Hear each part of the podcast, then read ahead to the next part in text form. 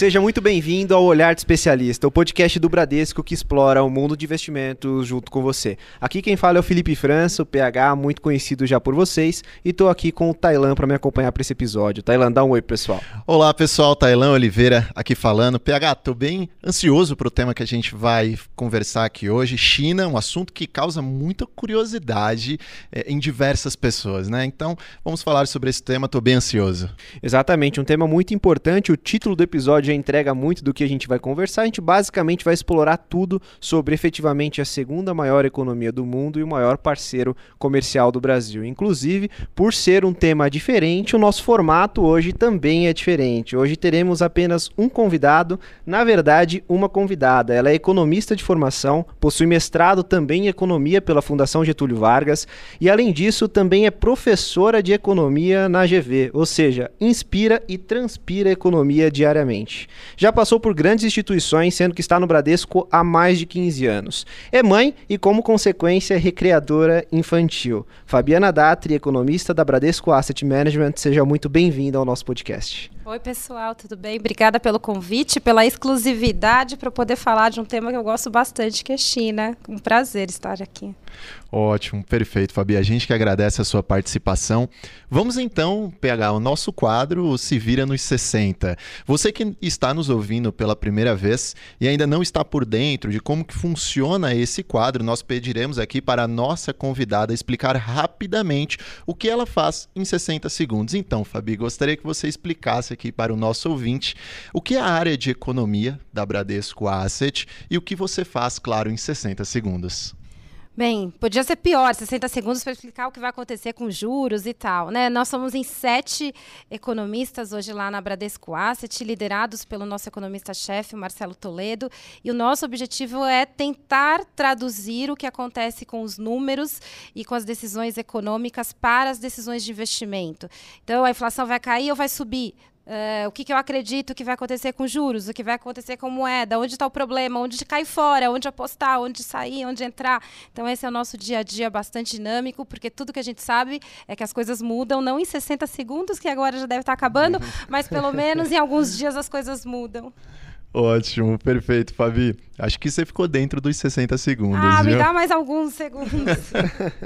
Bem, como eu sempre digo, tudo que olhamos hoje depende de um grande arcabouço histórico. Logo, vamos começar aqui a nossa conversa explorando de forma resumida como que a China ascendeu rapidamente ao posto de segunda maior economia do mundo e o maior parceiro comercial do Brasil. Então, Fabi, muitas pessoas acabam ligando a imagem de China à exportação de produtos devido à nomenclatura bastante conhecida Made in China. Mas a gente sabe que isso é uma visão bastante simplista.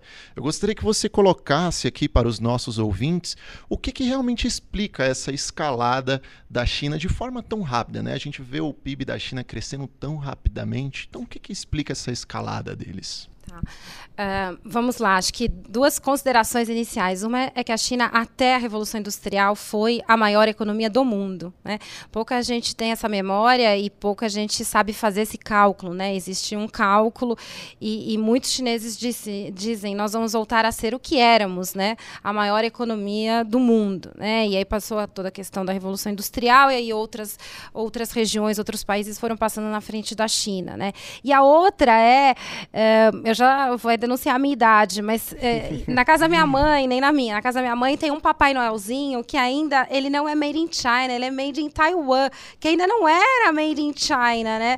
Que era uma época muito distante, né? E aí a nossa memória é que tudo vem da China, né? E agora nessa fase da pandemia em que o mundo consumiu bens, foram todos chineses. Então a pergunta é, em que momento, né, que essas coisas aconteceram na China? Acho que a história da China é milenária, essa grande ensinamento, mas a nossa memória é uma memória muito recente, né?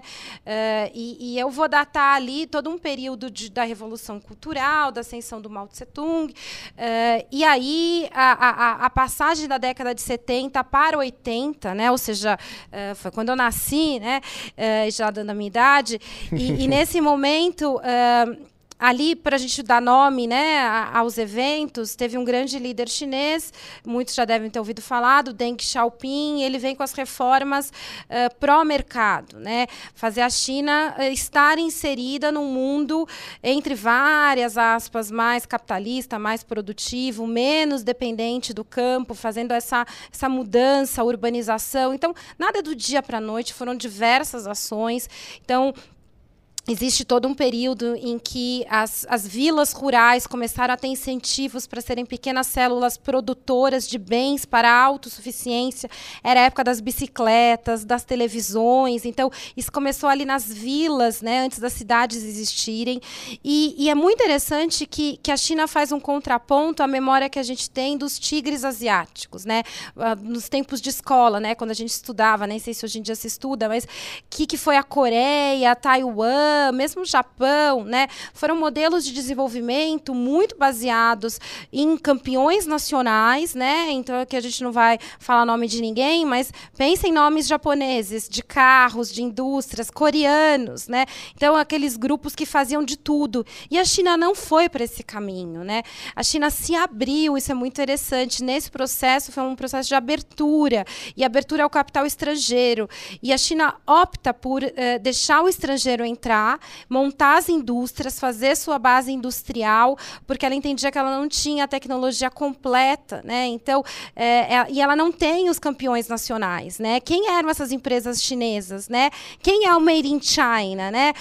Não tem, eram pequenos industriais que foram ali se combinando com grandes grupos estrangeiros, né? Isso década de 80 para 90. E ali foi se consolidando, principalmente na costa da China, toda essa base industrial que produzia inicialmente itens muito trabalho intensivos, que foi o período em que você teve um excedente da população do campo, que foi para as cidades, que saiu para a costa e ali fez a base industrial. Muitos grupos produziam de tudo, desde o bicho de pelúcia até o potinho, até pequenas máquinas, né? E aí a China se depara ali na entrada da OMC. Eu estou super resumindo, né? Provavelmente algum especialista chinês vai ouvir e vai dizer: nossa, ela esqueceu de tal coisa. Aqui é para tentar pegar eventos importantes, né? E depois ali, se eu tiver um espaço, eu deixo umas dicas de onde ler todas essas questões mais profundas. E a ascensão à China, a OMC, permite ali em 2001 a China poder vender tudo isso que ela vendeu para o mundo, né? Então, a hora que ela entra nessa Organização Mundial de Comércio e permite vender, de ter acesso aos mercados globais, de seguir uma regra dos mercados globais, ela já estava pronta, ela já tinha a base industrial, ela já tinha custo baixo, ela já tinha tecnologia, ela já tinha alguma infraestrutura para escoar para o mundo. E aí, ali em 2000, 2000 e tanto, a gente começa a ser invadido por diversos tipos de produto, né? Então, essa foi assim, a escalar, essa primeira fase industrial chinesa. Depois a gente entra, se der, enfim, eu aqui já pautando a conversa, né? Nem sei o que eles vão me perguntar, mas eu já estou pautando que essa é uma primeira etapa, né? Onde ela chega, essa base industrial em que tudo é produzido na China e, neste primeiro momento, produtos altamente intensivos em mão de obra, com baixo valor agregado, baixa tecnologia, aqueles produtos tipo o Papai Noel, né? Que chegava, luzinho, pisca-pisca, esses produtos que ficaram, de certo modo, até estereotipados do chinês, né? Essa coisa mais básica. Então, essa foi a primeira fase. Teve esse evento importante que foi do Deng Xiaoping, da abertura, da permissão, né? E tem todo um processo de quem é dono do quê, do quem é dono do capital, de você poder ter seu próprio negócio, que é o lado menos... eu não gosto desses termos, mas fica mais fácil de entender, menos socialista, mais capitalista, né? Eu diria mais pragmático, mas vamos fazer dinheiro. Então, e o chinês, ele sempre foi uma nação que estava disposta a comercializar, É, então, a gente tem vários eventos históricos, né? Então, para o chinês negociar, comercializar, vender também sempre foi algo natural do processo, né? Então, você também... E vamos depois só para encerrar aqui, né? A China é um país continental enorme, tem todos os asiáticos ali ao seu redor, tem uma costa gigante exportadora, o que facilitou muito o processo dela. Não é um país também que estava ali no meio do nada, que para você tirar, você precisava ter feito uma estrutura, você já estava na costa, a indústria foi feita na costa, né? Óbvio, olhando hoje, né, passado, parece que tudo estava encaixado, nem tudo é assim, mas essa forma tentar, assim, contar em poucos minutos essa história dessa China que a gente conhece hoje, não a China milenar, não a China histórica, não a China de filosofia e tudo mais, que aí a gente chamaria os universitários, que não é também minha especialidade, né? Não, excelente, eu acho que essa questão da gente olhar hoje, achar que foi simples, né, é uma coisa que a gente brinca aqui, né, Thailan, que o engenheiro de obra pronta, ele sempre é um gênio, né? Então, depois que tá tudo feito, é fácil a gente olhar e achar que foi simples chegar onde chegou. Mas acho que você colocou alguns pontos aqui, acho que é importante a gente recapitular, né? Acho que primeira questão do êxodo rural, né? De você sair efetivamente da migração da população do campo para as cidades, para iniciar esse processo de industrialização. E aqui vem um ponto que particularmente eu não tinha conhecimento, que é a questão justamente do desenvolvimento vindo de fora para dentro, e não de dentro para fora. Porque quando a gente olha para a China, tive uma economia com $1,5 bi de pessoas, né? Então fica sempre aquela questão, qual que é o papel da demanda interna nesse desenvolvimento, foi pautado nisso, não foi? Então, pelo que você colocou nesses poucos minutos, a China, na verdade, ela se desenvolveu através, com foco, na verdade, em exportação e não num consumo interno, foi isso mesmo? É isso mesmo, se você pegar, tem muito gráfico que compara, né? Põe ali o PIB da China antes de 2000, né? O Brasil era próximo do tamanho da China nessa época, né? Essa ascensão, ela foi explicada pelas exportações, pela demanda externa, né? Foi essa receita das exportações que fez a China enriquecer. E não é à toa que depois desse movimento, né, dessa década de inserção global, de exportação, da receita que veio com as exportações, a China também começou uma discussão de rebalanceamento, de pensar no mercado doméstico e como que esses recursos, essa receita, estavam sendo distribuídos para a sua população, porque uma parte da população continuou na pobreza no campo, né? E entre os que foram para a cidade, nem todos foram bem sucedidos, né? Essa receita gerada das exportações não foi igualmente distribuída, né? E hoje é um dos núcleos da discussão na China, que é a distribuição de renda. Você gerou bilionários nesse processo, né? Que depois, obviamente, teve uma fase de voltar para a economia interna, né, de fazer o reequilíbrio, o rebalanceamento de consumo interno e externo. Hoje a China tem um nome até para esse processo, que ela chama de dupla circulação, a circulação de dentro da China e a circulação para fora da China. Ou seja, a China não quer nem se fechar e nem se abrir. Ela tem focos distintos e ela quer que os recursos, a receita, se distribuam igualmente. Mas esse primeiro momento foi um período de atender o mercado externo, foi um made in China para o restante do mundo. E hoje a China fala, não é só made in China, eu quero ser design in China, então eu simplesmente não sou uma plataforma de manufatura, eu sou uma plataforma de criação e elaboração, e esse design made in China tem que ser também para benefício dos chineses, né? São as discussões mais recentes desse processo. Era justamente isso que eu ia trazer aqui para a nossa conversa, Fabi, porque quando a gente, colocando aqui o seu discurso, você falou que teve uma espécie de um plano desde 1970 até os anos 2000, que culminou com a entrada da China na OMC. Eu gostaria de entender se esse plano ele ainda tem uma espécie de continuidade atualmente, vamos dizer, de 1970 até 2000, aproximadamente 30 anos, um plano que foi maturando ao longo do tempo, da China se abrindo, enfim, ao comércio exterior. Se atualmente isso ainda continua acontecendo, ou então se você diria que eles acabaram se fechando mais, né? E como que se dá a relação do Brasil com a China nesse contexto? Essa relação de China-Brasil foi criada ali antes dos anos 2000, isso aconteceu mais recentemente, como que se dá essa relação? Bem, as coisas, a gente sempre imagina, né, até para tornar didático, que que aquele período, né, tempo de escola, de tanto a tanto, de tanto a tanto, as coisas acontecem continuamente. Mas, de fato, a abertura ali por volta da década de 80, principalmente, né, e depois a inserção no comércio mundial nos anos 2000, e aí a China inserida no contexto global, ela está muito mais sujeita às crises globais também. Né? Então, ela pega o período da crise asiática, ali no final, 97, 98, né, e aí ela vai muito bem resolvendo seus problemas até ali 2008, né? E 2008, de fato, tem uma crise séria no mundo, né? Parece distante, mas eu já estava aqui no Bradesco, né?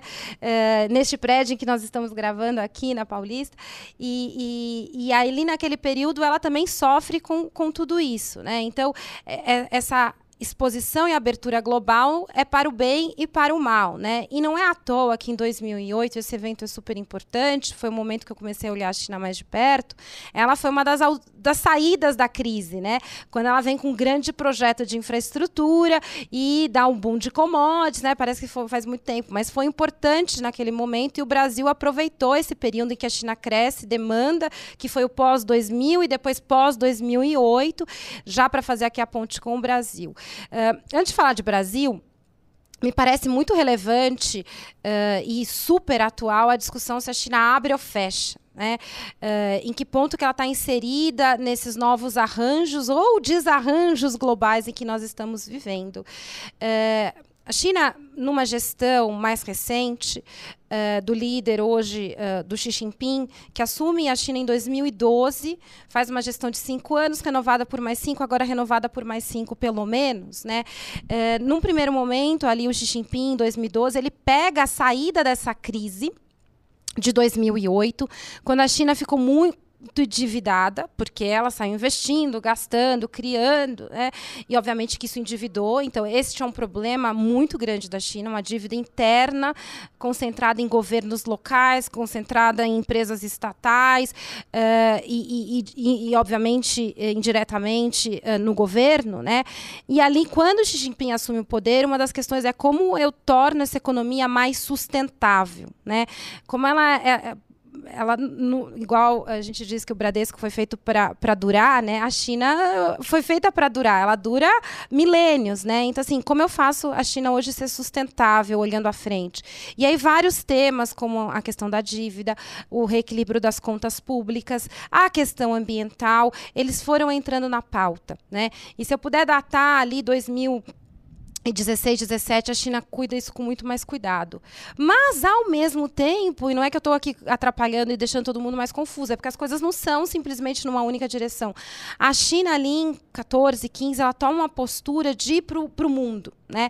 Da China reocupar seu espaço no restante do globo. E como isso acontece? A hora que ela começa a fazer grandes aquisições de empresas, né? É a hora que o Brasil começa a discutir investimentos chineses. Quantas empresas chinesas estão aqui, direta ou indiretamente? A China fez aquisições globais e, de repente, ela estava aqui no Brasil. Ou ela comprou empresas brasileiras, ou ela abriu a empresa aqui, né?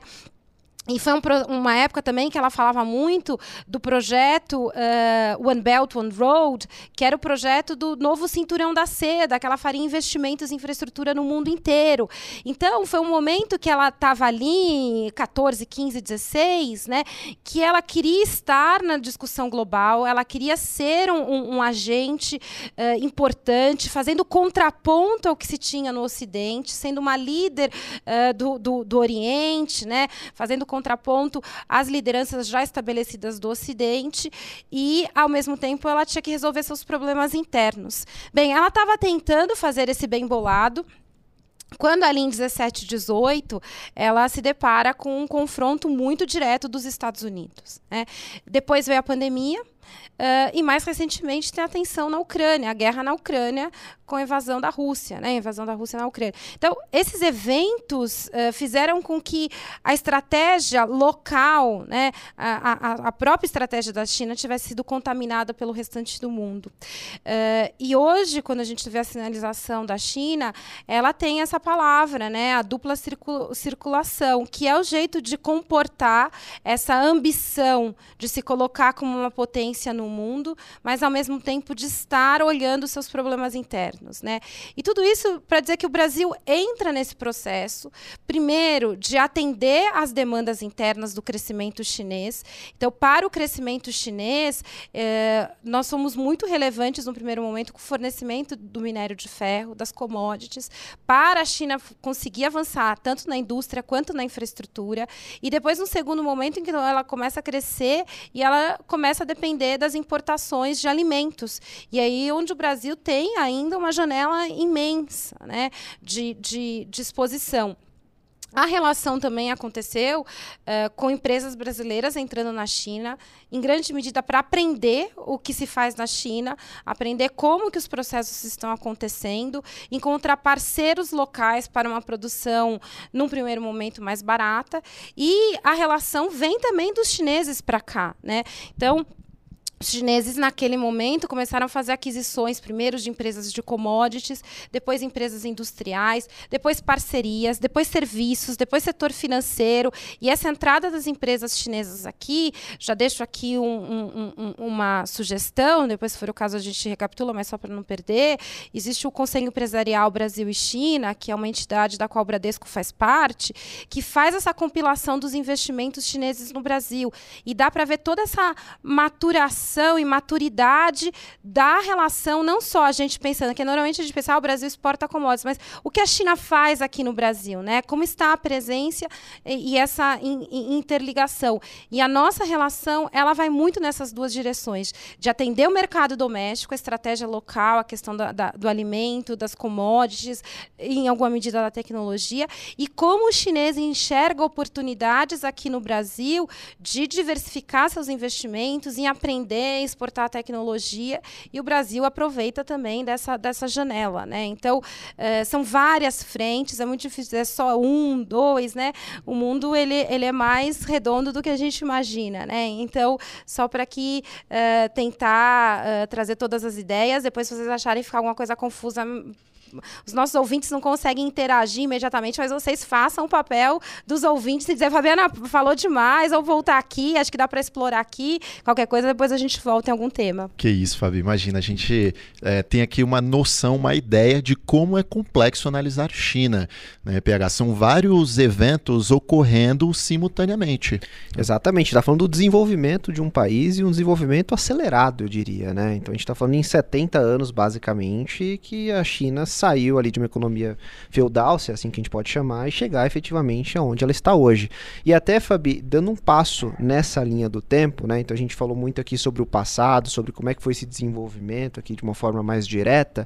A China hoje ela está presente em diversos outros meios industriais não mais tão simples, né? Então a gente observa já a China presente, por exemplo, em celulares, né? A gente observa a China presente, por exemplo, no setor automobilístico, então diversos carros aí já dentro da indústria chinesa. O que justifica ou como justificar essa passagem, né? Porque não é uma transição simples, né? A gente veio ali, igual você comentou, né? Produtos manufaturados mais simples e agora essa migração para um lado mais tecnológico. A gente olha para a China, tem grandes empresas de tecnologia, acho que Alibaba é o nome que a gente pode colocar aqui, a própria questão do 5G também surgiu muito lá dentro. Como que você enxerga esse passo, né? Como que foi feita essa transição? Olha, eu já estudei muito, inclusive indo à China, como o passo que foi dado da ciência e tecnologia, porque todo esse aprimoramento, esses saltos dentro da indústria, e isso os dados mostram quando você analisa a composição da pauta exportadora, né? Tem medidas, né, de agregação de valor, né? Aqueles produtos altamente intensivos em mão de obra não são a grande maioria das exportações chinesas, né? A grande maioria está num nível médio de tecnologia e a China participa ativamente no mercado global de alta tecnologia, né? Então, hoje a China tem componentes de alta tecnologia, ainda que ela continue produzindo produtos mais básicos que a gente continua comprando, né? A coisa mais simples ainda ela é competitiva. Ela conseguiu fazer esses passos, né? Todo um incentivo à tecnologia, à educação, à indústria, ao recurso, ao destino do recurso, né? Do financiamento, né?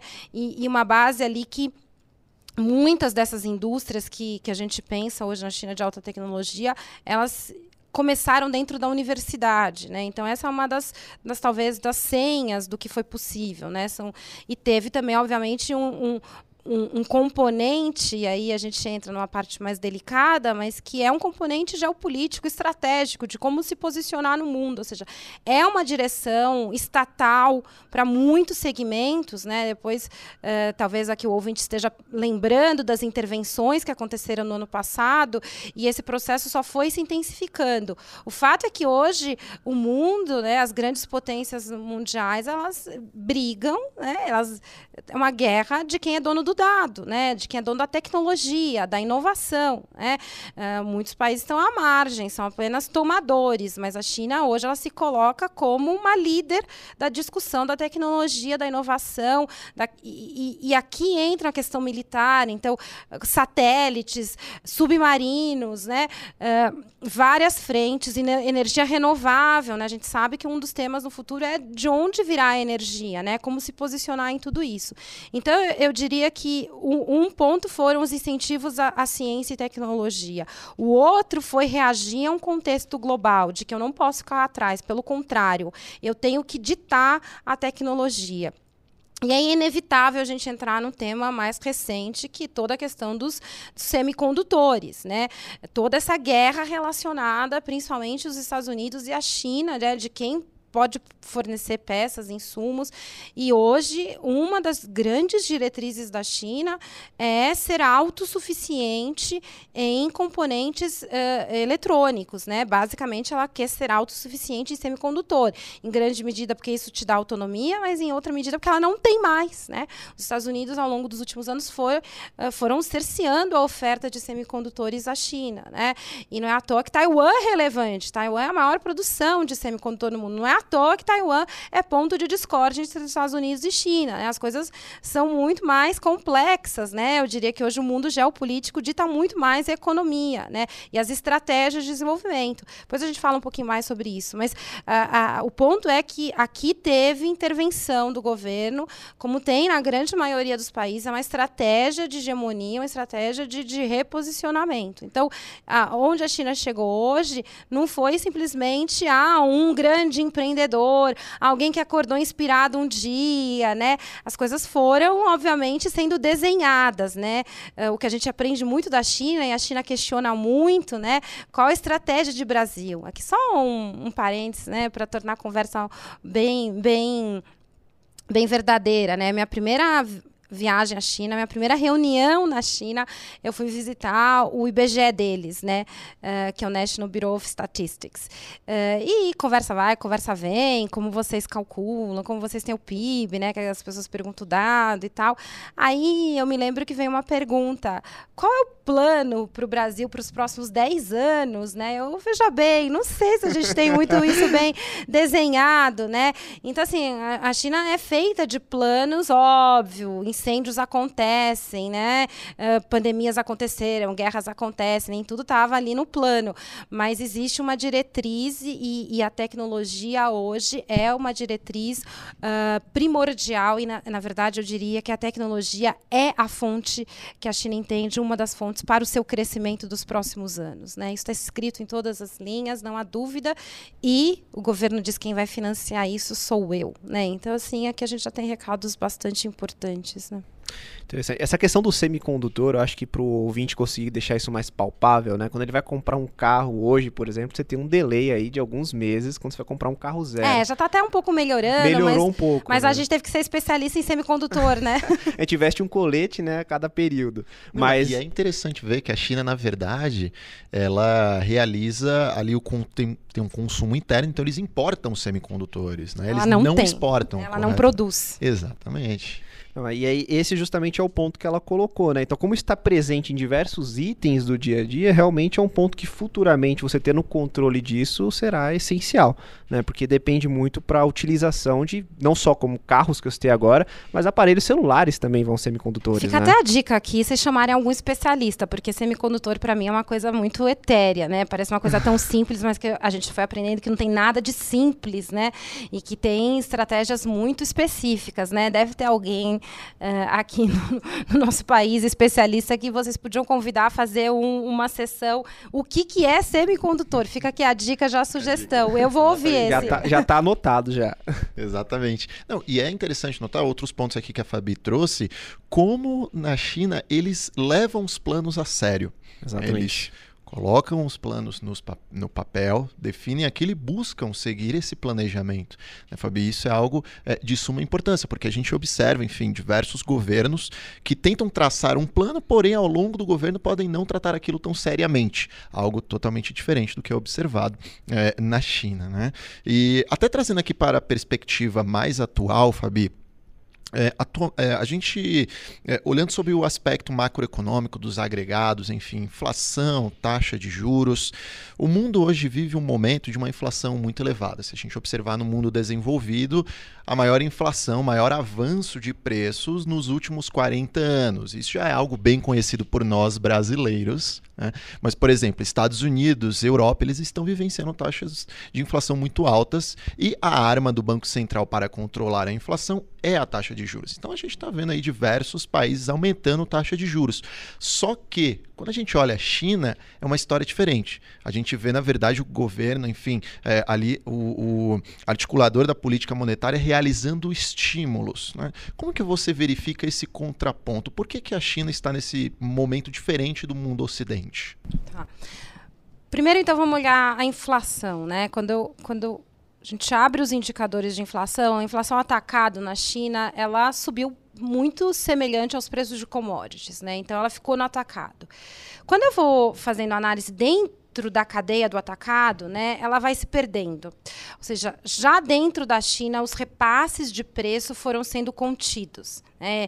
Por uma orientação, talvez do governo, por empresas estatais, a opção foi que o repasse virasse menos lucro, algum prejuízo. Então, quando eu vejo preço de commodities igual no restante do mundo, preços de bens industriais, tipo a televisão, a geladeira, o carro, já não estava parecido com o que a gente viu no restante do mundo, que o repasse foi acontecendo. Quando eu abro a inflação ao consumidor, por exemplo, preço de alimento não subiu. Ou a China tinha produção doméstica, ou houve um controle do repasse do preço da commodity de fora, por exemplo, a soja, né? O milho. Esse preço não chegou ao consumidor chinês como chegou no consumidor no restante do mundo. O mesmo para o preço do combustível, né? Então, o primeiro, esse dado da inflação. O segundo é que a China teve um ciclo muito distinto do restante do mundo no que tange à pandemia. Se nós formos lembrar, ali começa a pandemia, né? E a China fecha antes de todo mundo e reabre antes de todo mundo. E a reabertura da China, ali já em meados de 2020, quando o mundo inteiro estava trancado, foi para abrir indústria. Né? A China entendeu que ela era a base de exportação para o mundo. Acho que ninguém imaginava que o consumo de bens seria tão duradouro e que os lockdowns e o controle da pandemia demorariam tanto. Mas ali ela reabriu e exportou para o restante do mundo. Então, boa parte do ciclo de bens veio lá da China. E aí, em 2021, a China teve um desempenho muito acima do restante do mundo em termos de PIB, porque parecia que já estava reaberto e que as coisas estavam funcionando, até que as novas variantes foram chegando à China, né, direto ou indiretamente. E aí, a China recua no seu processo de reavaliação da pandemia. Ela tinha vacinado uma parte da população, mas ela entendia naquele momento que ela não tinha infraestrutura sanitária suficiente para comportar uma reabertura completa. E aí ela opta por uma política de Covid zero, né, e hoje de uma dinâmica de Covid zero, né, que é um Covid zero mais flexível. Eu gosto de brincar, é Covid 1, 2, 3, né? Mas é uma intolerância aos casos de Covid, então controle muito rígido, lockdowns regionais, né? Que culminaram ali em março, abril, maio, com grandes lockdowns, em especial Xangai, que foi o mundo inteiro foi noticiado, né? Então, É interessante que a passagem de 20 para 21 foi muito favorável para a China, quando o restante do mundo estava sofrendo. E aí, 21 para 22, que foi a reabertura global, né, em grande medida favorecida pela vacinação e pela opção de muitos governos em fazer esse bem bolado de vacinação, reabertura, tratamento, né? A China tomou uma postura diferente, né? A segurança pela saúde, pelas vidas, na visão, na ótica chinesa, do governo chinês, é a prioridade, né? Tudo isso para dizer que o que a economia chinesa hoje vive neste ano é um consumo muito, muito reprimido, né? Pesquisas recentes apontam que a própria população chinesa não acredita numa reabertura plena, mesmo o ano que vem, de abandonar completamente os lockdowns. E mesmo que você não possa consumir, né? Então, por definição, você não pode viajar, então você não gasta. Quando pode, a população chinesa tem uma postura muito mais cautelosa, né? Uma postura precaucional, que você não sabe o que vai acontecer. Então, quando a gente tenta medir o efeito dessa política de Covid zero sobre a economia chinesa, me parece que olhar o consumo é a principal variável, né? O quanto que o consumo ficou para trás. E a China continua produzindo e funcionando do lado da oferta, né? A indústria, você consegue ter muito mais controle, porque numa planta industrial você tem muito mais controle da pandemia, você tem controle de testagem, você tem controle de máscara, você tem controle de número de pessoas. Agora, a hora que você reabre para viajar, para um shopping aberto, o consumo em geral é muito mais difícil, né? Então, isso explica por que a China está num momento de desaceleração, né, ao longo desse ano. Nós começamos o ano projetando um crescimento da China entre 5 e 5,5 e deve terminar o ano entre 3 e 3,5. Né? São 2 pontos a menos de crescimento. Mas nem tudo é simples, né? Tem um componente adicional.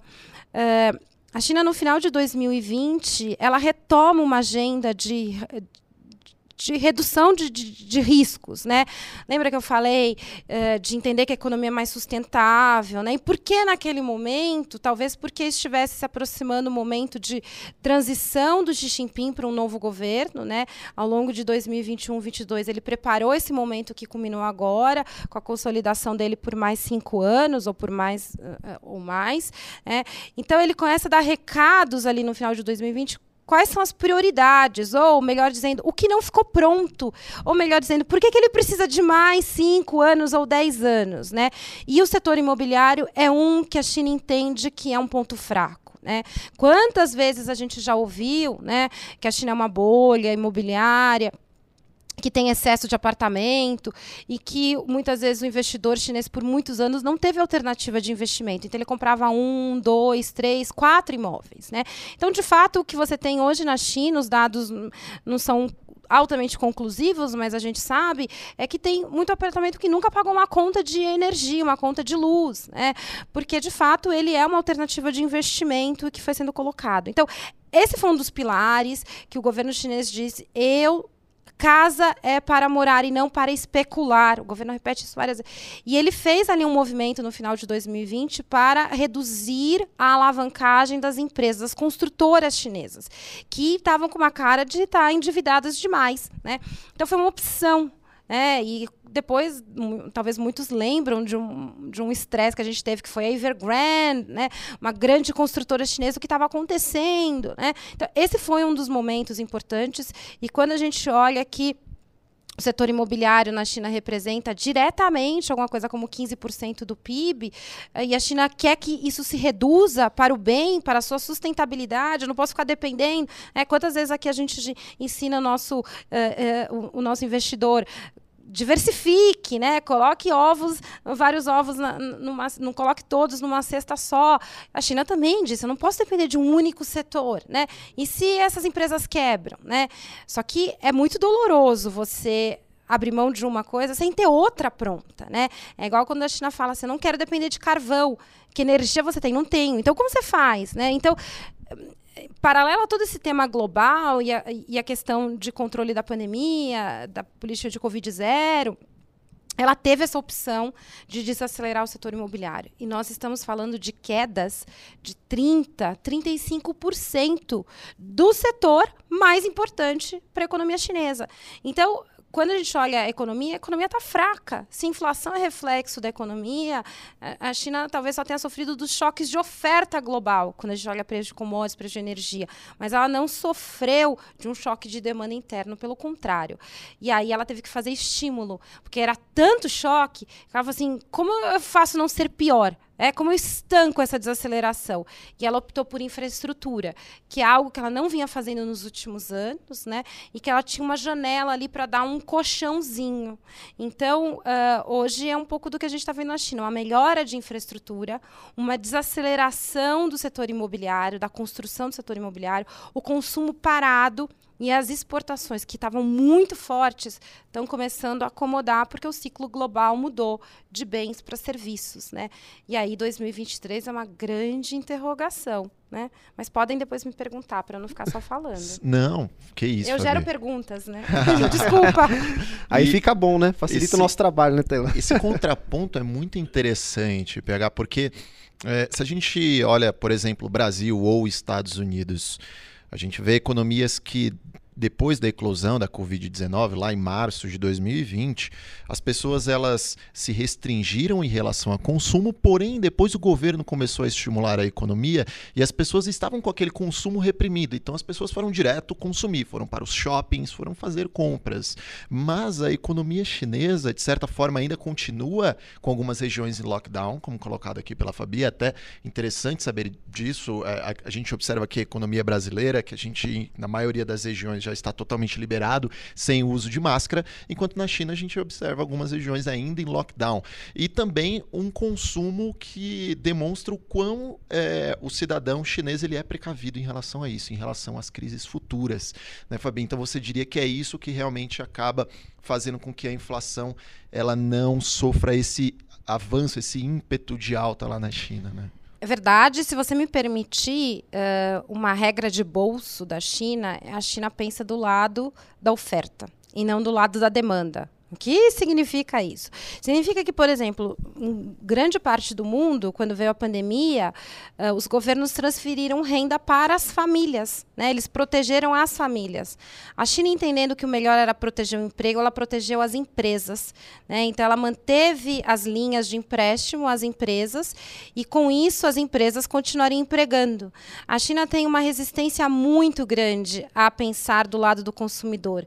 Ela entende que, se ela investir em infraestrutura, em tecnologia, na indústria, mesmo no setor imobiliário, o consumo é resultante disso. Ela entende, por exemplo, que é muito interessante, uma vez eu fui visitar um projeto imobiliário na China, né? E eu cheguei e falei, cadê o projeto? Não estava o projeto ainda, mas sabe o que tinha, né? Para nós brasileiros, pasme. Estava pronto toda a rede de energia, toda a rede de saneamento, esgoto, já tinha uma estação de metrô, já tinha um shopping, né? A oferta estava disponível para que a demanda chegasse, né? Então, muitas vezes as pessoas dizem, tem aeroporto vazio na China. A China entende que, ao ter aeroportos disponíveis, você incentiva o investimento a acontecer. Não existe certo ou errado, existe uma estratégia. A estratégia da China é sempre pensar na oferta antes. Ela primeiro cria ruas, depois ela vende os carros. Não é que nem aqui no Brasil, né? Que depois que o trânsito existe, você vai pensar em construir uma estação de metrô, né? E quando você constrói a estação de metrô, ela já está abarrotada, porque ela veio atrasada, né? Então, é uma forma de você agir naturalmente. Uma economia mais centralizada, mais planejada, isso fica mais fácil, né? Então, diferentemente do mundo, não houve transferência de renda para as famílias durante o período mais crítico da pandemia. Houve um projeto de salvar as empresas para que, uma vez as empresas vivas, elas continuassem empregando e, naturalmente, as pessoas continuariam tendo sua renda, seus salários, né? Então, isso é muito interessante e simples de entender, como uma estratégia distinta gera, muitas vezes, resultados distintos, né? Então, foi assim e tem sido assim desde sempre na China, né? Eu acho que vai continuar sendo. Então, regra de bolso. A China pensa na oferta e não na demanda. Talvez, num primeiro momento, pareça excesso, né? Mas depois ele se preenche. Faz muito sentido olhar China nessa perspectiva. Muitas respostas acabam sendo dadas se a gente pensar na ótica da oferta. E não tem certo ou errado, é assim que é, né? O nosso papel é entender como que é o diferente, né? Ou que não é tão parecido com o nosso, né? Perfeito, Fabi. Bem, agora vamos traçar aqui o cenário prospectivo. Você falou aqui que 2023 é uma grande incógnita, então eu vou colocar algumas perguntas difíceis aqui na mesa, né?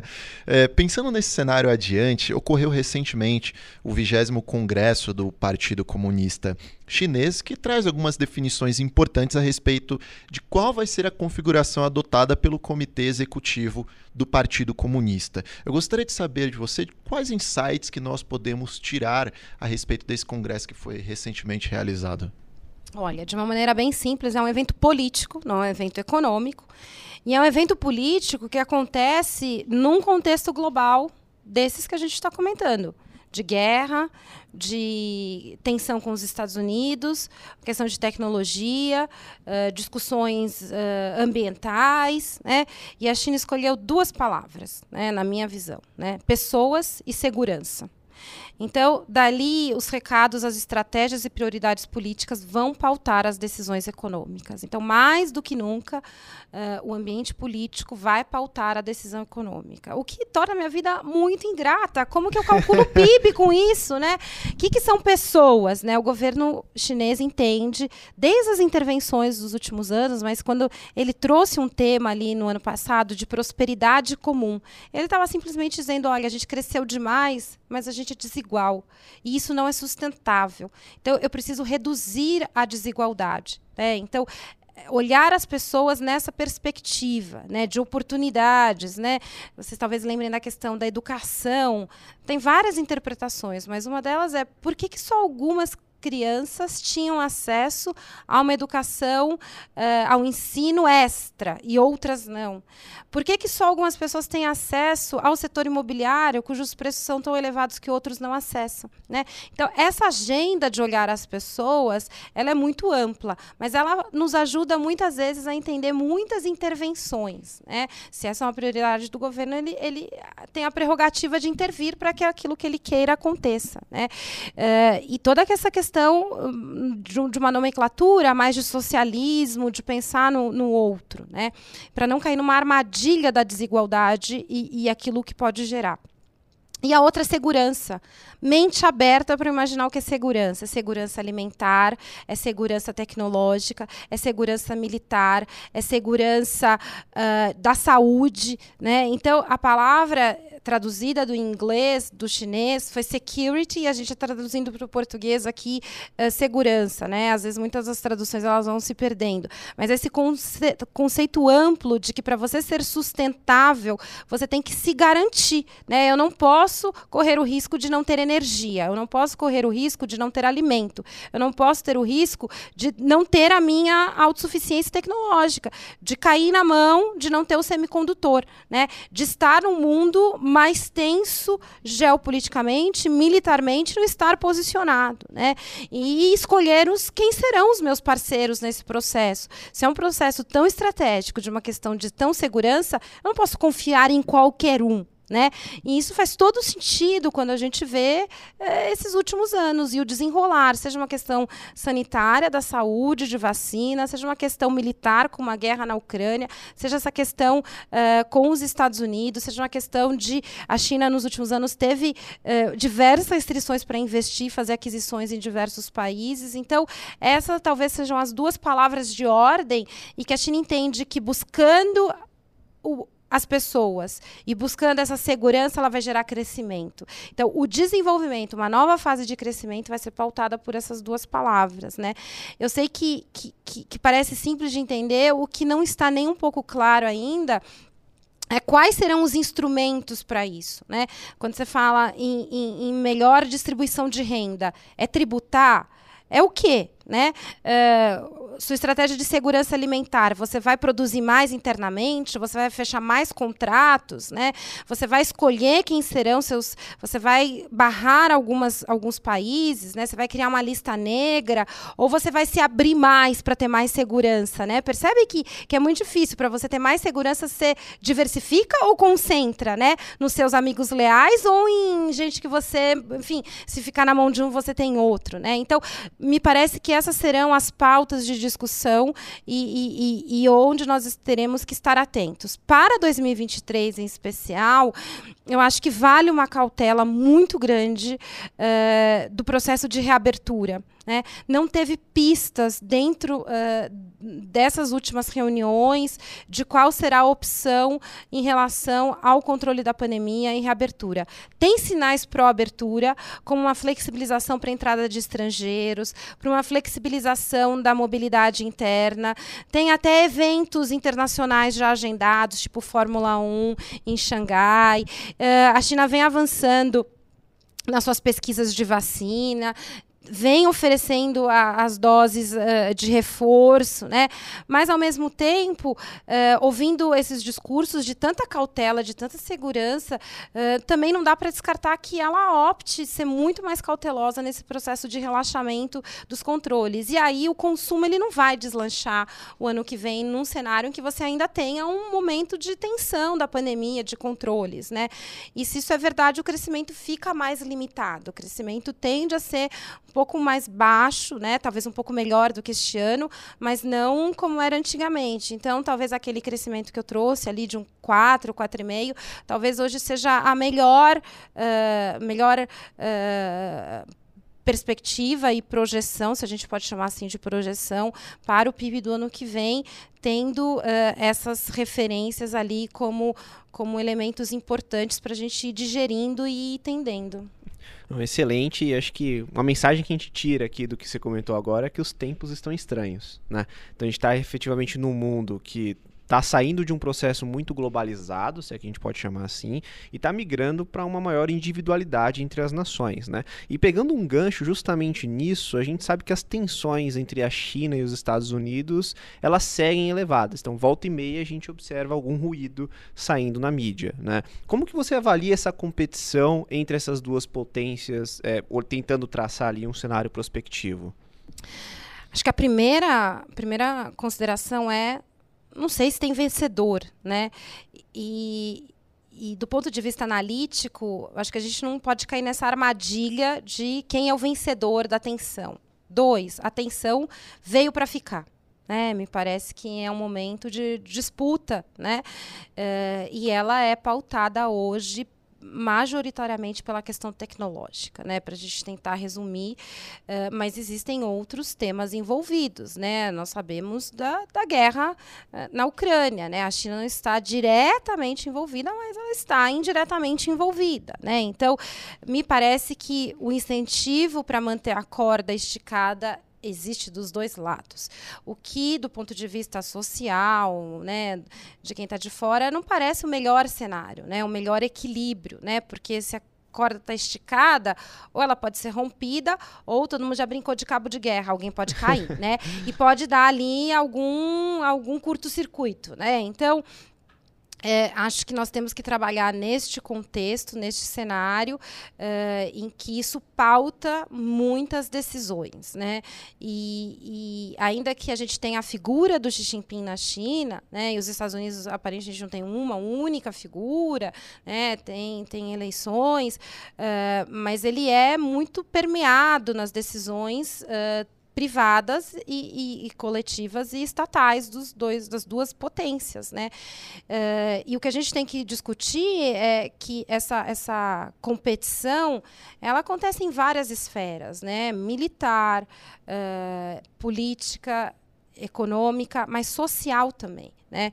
E me parece que as discussões do ponto de vista de soft power, né? Esse poder mais leve, o poder mais sutil, não estão decididas, né? É um processo em construção, uma transição que nós vivemos, e eu deixo aqui, não é uma palavra minha, mas o próprio FMI, recentemente, quando revisou todo o seu cenário, ele diz que o cenário econômico hoje ele é dark, ele é escuro, ele é nebuloso, né? Ele torna tudo muito mais difícil. A inflação, a taxa de juros, os riscos sistêmicos, as questões geopolíticas, né?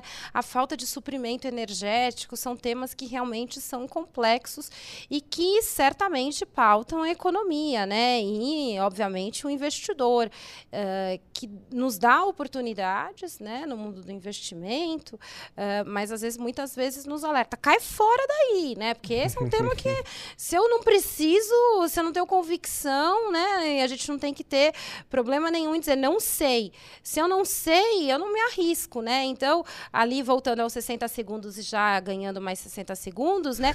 O papel do economista, muitas vezes, é dizer não sei, não vamos fazer nada disso, não dá para investir nesse ambiente, né? Tem coisas muito mais fáceis neste momento, né? Olhar hoje o mercado brasileiro, ver oportunidades no mercado. Por que eu vou ficar procurando coisa onde não tem, né? Então, é nosso papel também, muitas vezes, dizer não sei. Se eu não sei, fico fora, né? Porque a gente pode ganhar, mas muitas vezes o objetivo é não perder, né? Então, acho que esse ambiente deixa um recado muito importante para a gente ter cautela, humildade e mente aberta, né? Não é tão simples fazer uma projeção. Ninguém sabe o que é taxa neutra de juros, ninguém sabe o que é PIB potencial.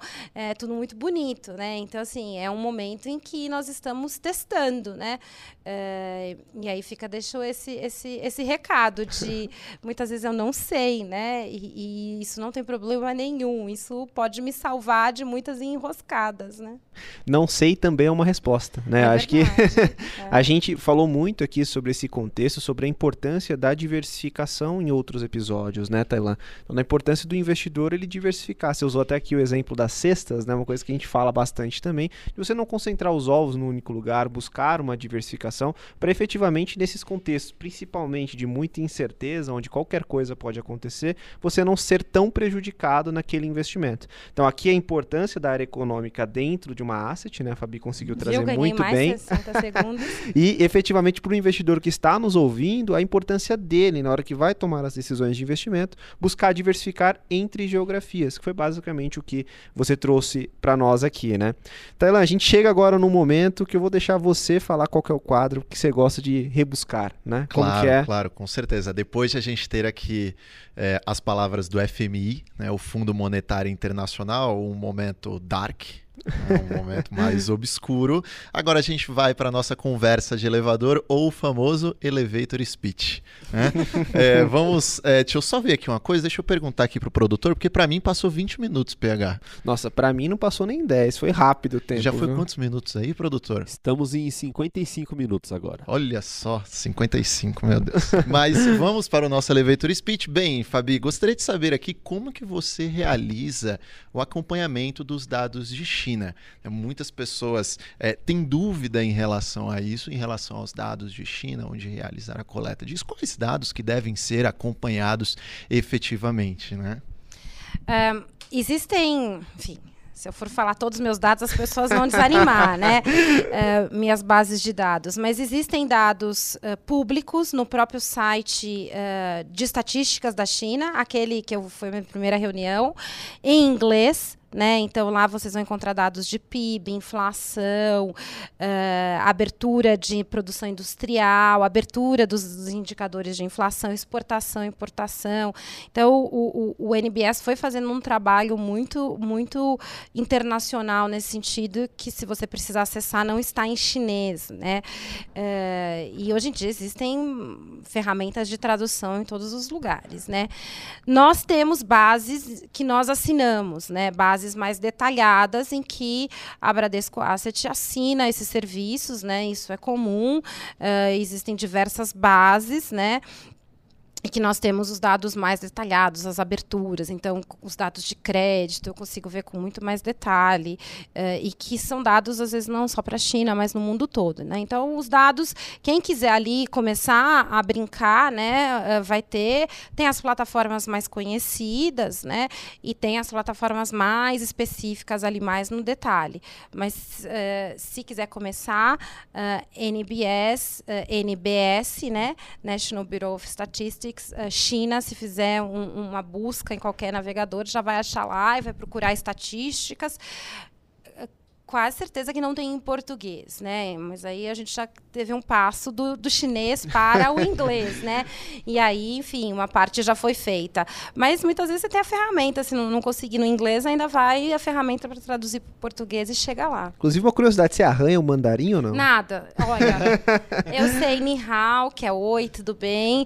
E eu vou dizer que eu conheço uma palavra de sobrevivência de tantas vezes. Eu fui 15 vezes para a China. E que é fapiao. Fapial é nota fiscal, porque eu tinha que voltar e pedir para o banco pagar minhas contas. Entendi. Então eu ia para os lugares e pedia fapial. E outra coisa que eu aprendi é quando o chinês termina, se algum chinês está me ouvindo, deve estar rindo de mim. Mas esse é o básico do chinês. Básico, básico. Ao terminar uma pergunta, o chinês fala má. E eu me lembro que uma vez eu estava num táxi e o taxista falava não sei o que má. Eu falei, ele está me perguntando, não sei o que, ele está me perguntando. Mas eu sei que é uma pergunta, né? Então isso já me salvou muitas vezes de saber se a pessoa está falando chinês ou não. Mas é isso, meu chinês é muito básico. Toda vez que eu fui para lá, ou eu tinha interlocutores que falavam inglês, ou eu contratava um intérprete, porque... para saber... Bem, eu já sou velha e não deu tempo de aprender o chinês, mas... para conversas muito detalhadas, o melhor é você realmente com um intérprete, né? Então, eu arranho isso no chinês. Eu tive todas as contas pagas até hoje, eu posso garantir. Quem ouviu até o final já sabe, pelo menos, quando é uma pergunta, né, Thailan? Exatamente, só ouviu o má no final, e aí o negócio é ouvir o má. Né? Quero ver, conseguir, né? Exatamente. Não, mas a gente teve aqui uma visão da Fabi bem interessante a respeito da transparência dos dados chineses. Sim. E até me veio algo na cabeça, a gente já teve aqui conosco pessoas do DPEC, né, do Departamento de Economia aqui do banco. Creio que a Fabi também já passou pelo Departamento de Economia. Creio que também uma forma de ser pesquisada é através do próprio Economia em Dia. Eventualmente, em algum relatório nosso aqui do Bradesco, pode ser encontrado algo relacionado à China. Sim, né? E deixa eu só fazer aqui um parênteses, essa coisa se o dado é confiar ou não. Uma vez eu fiz um trabalho de formiguinha, de olhar as exportações chinesas e importações. Porque você tem a colinha do outro lado. Se a China diz que vendeu para o Brasil tem que dizer que comprou, né? E eu fiz essa contraparte. E as contas fecham, né? Então, e a gente sabe que se não fosse verdade esse crescimento chinês, a gente não tinha vendido tanto, né? Então, assim, existem nuances, existem quais aberturas que são melhores para mostrar o que você quer, como aqui no Brasil, né? Então, assim, o economista sabe ler o dado com um detalhe. Bem, assim, garante nosso emprego, né? Ainda bem que a gente sabe ler o que nem todo mundo sabe. A gente foi treinado para isso. Então, eu fiz esse trabalho, né? Será que é verdade? E é. Né? O que tem, às vezes, é uma defasagem de 2 meses por definição, porque leva 2, 3 meses para atravessar, né, o mundo. Então, assim, o que o Brasil diz aparece lá com uma defasagem, mas os dados são muito, muito alinhados. Eu não fiz só para o Brasil, não. Eu fiz para uma amostra de uns 10, 15 países. Publiquei um texto na época, isso, acho que foi 2017. E eu sei, não é que a minha memória é infinita, é que eu fiz isso antes de sair de licença maternidade. Eu sei quando minha filha nasceu. Então, foi por isso que eu tenho a datação de quando eu fiz esse estudo, né? Foi a última coisa que eu fiz antes de sair de licença maternidade. E ela nasceu em 17, por isso que eu sei. Minha memória não é tão perfeita assim, né? Mas é só pra gente dizer que muito mais do que se o dado é confiável ou não, é saber ler o dado, né? Então, esse foi o que eu fui criando ao longo dos últimos anos, né? Aprendendo a ler o dado. Excelente, Fabi. E explorando um pouquinho mais essa questão de como aprender sobre China, né? Você colocou aqui um site onde a gente consegue ver os dados. E pensando agora numa indicação de livro, né? Algum livro que você possa indicar para quem está nos escutando, para se aprofundar um pouco mais sobre a história chinesa, sobre tudo isso que a gente conversou aqui. E eu também gostaria que você indicasse um livro fora desse mundo de economia. E aí vai ser um desafio, né? Porque, igual a gente falou, você inspira e transpira a economia todos os dias. Mas você tentar sair um pouquinho disso e um livro fora desse contexto. Tá. Eu tenho um livro que eu gosto muito, já está na 2ª edição, que chama Chinese Economy, Economia Chinesa, né? Ele está em inglês, a gente, se comprar na versão virtual, dá para pôr em ferramentas para ler. Ele foi escrito pelo Arthur Krober, né? O Arthur Krober é um jornalista de formação, morou muito tempo na China, hoje ele está mais baseado em Nova York, ele tem uma consultoria E esse, para mim, é um livro de entrada, né? Está na segunda edição. Ele conta toda essa história com muito mais detalhe do que a gente contou aqui rapidamente, da industrialização da China, das exportações, dos desafios recentes, da questão tecnológica, ambiental, por isso que ele foi até atualizado, né? Então, tem toda essa fase nova da China. Então, fica essa minha referência de começo de conversa, tá? Eu não posso indicar livro de receita, né? Então, o que eu vou indicar fora da economia, para não ir no extremo, né? Até porque livro de receita virou uma coisa hoje fora de moda, você faz um Google do que você quer e você vê o vídeo, né, e vê alguém e tal. Eu não vou indicar um livro fora desse contexto, mas assim, é deixar uma lição de casa, né, para os nossos investidores, duas, na verdade. Uma é, muitas vezes as pessoas me perguntam assim, como eu entendo da economia brasileira? Site do Banco Central do Brasil. Leia um relatório de inflação trimestral, né? Não é uma leitura árdua, é para a gente entender o que de fato pauta uma decisão do Banco Central, né? E quem quiser vai ler o paper número 1 do Banco Central, que é meta de inflação, né? Então aqui fica essa dica de não um livro, mas de hoje em dia nem tudo está em livro, né? Muitas vezes é um Twitter, alguém que a gente segue, um influencer, mas aqui fica essa dica de usar o site do Banco Central brasileiro e ler um relatório trimestral de inflação que o Banco Central faz uma bela revisão da economia, a gente vê os detalhes, e ele publica pequenos estudos, né, de coisas relevantes do que a gente está discutindo. E para quem tem curiosidade, ali, um investidor, de aprender um pouco mais, acho que pode ser uma boa lição. E, da mesma forma, fica aqui a referência do site do FMI, né? O site do FMI é uma referência de estudos, de dados. Às vezes as pessoas perguntam, onde encontro dados globais, né? Dados de PIB mundial, inflação global. O FMI tem uma base de dados aberta, né, muito boa, e recentemente publicou vários relatórios que traz essa visão mais preocupada da economia global. Então, também fica aqui esse convite. Grande parte do material está em inglês, no site do FMI, mas o Banco Central do Brasil está tudo em português, super acessível, né? Se não é um livro de receita, né? Ou um livro de história infantil, né? Que também vale, né? Tem vários livros de história infantil que são apaixonantes, né? Mas fica aqui essa dica de quem quer aprender um pouco mais de economia.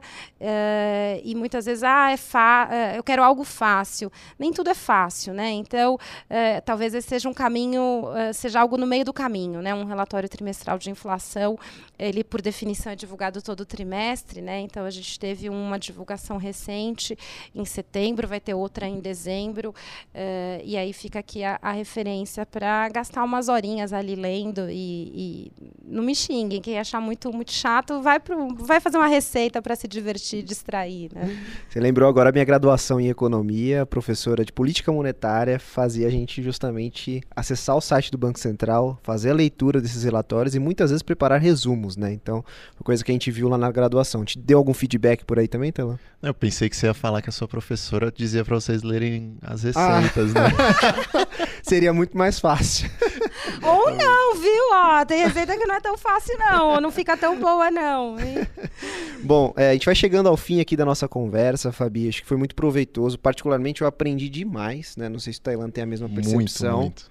Então, eu queria agora que você colocasse uma palavra final aqui para os nossos ouvintes, antes da gente passar aqui para os recados finais. Podem ser duas? Podem, claro. Até mais. Até o próximo. Espero ser convidada em breve de novo para conversar aqui. Até mais. Com certeza será, foi excelente. E você que está nos escutando, não deixe de curtir esse conteúdo, compartilhar com aquele amigo que deseja entender mais sobre a economia chinesa e suas características. Esse foi mais um episódio do Olhar de Especialista, o podcast que explora o mundo de investimentos junto com você. Valeu. Até mais.